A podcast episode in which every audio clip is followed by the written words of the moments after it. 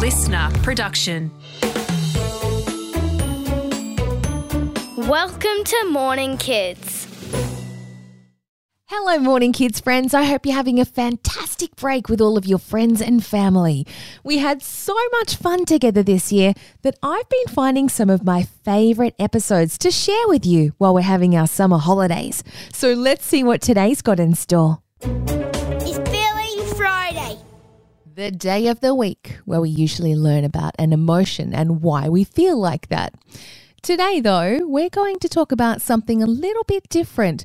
We're going to talk about something that happens to our body when we have certain feelings, and that feeling is blushing. So, you might already know what blushing is, but just in case you don't, it's when our cheeks and sometimes even our neck or chest start to turn red. And we might start to feel really warm and prickly too.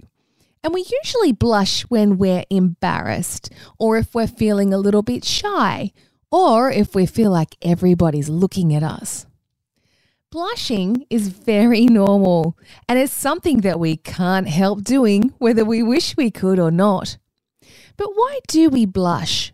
Well, it's actually a sign that our blood is starting to move faster through our bodies. We usually blush when we have to deal with an awkward or bad situation. So our brain's trying to figure out if we should run away or if we should stay and face the problem. And while our brain's figuring that out, it starts pumping blood around our bodies a bit faster, which makes places like our cheeks and our chest feel red and warm. And another part of your body turns red too your tummy. That's right. When you blush, so does your tummy. I never knew that. And I promise you, that is not an April Fool's Day joke. like we said, blushing is totally normal and we actually can't do much about it happening. But when it does happen, we can do some things to help slow our hearts and our blood down again, like taking big, deep breaths and drinking some water. And we can also try smiling because scientists believe that smiling while we're blushing might actually trick our bodies into calming down. And to overcome that feeling of embarrassment or worry, the other great thing we can do is just to laugh it off and know that everybody blushes at some point in time and they'll probably understand how you're feeling too. Time to say goodbye.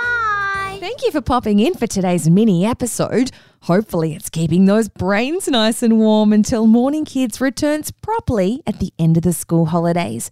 Until then, I hope you have a whole bunch of fun staying silly, but more importantly, being honest and kind. I'll see you soon.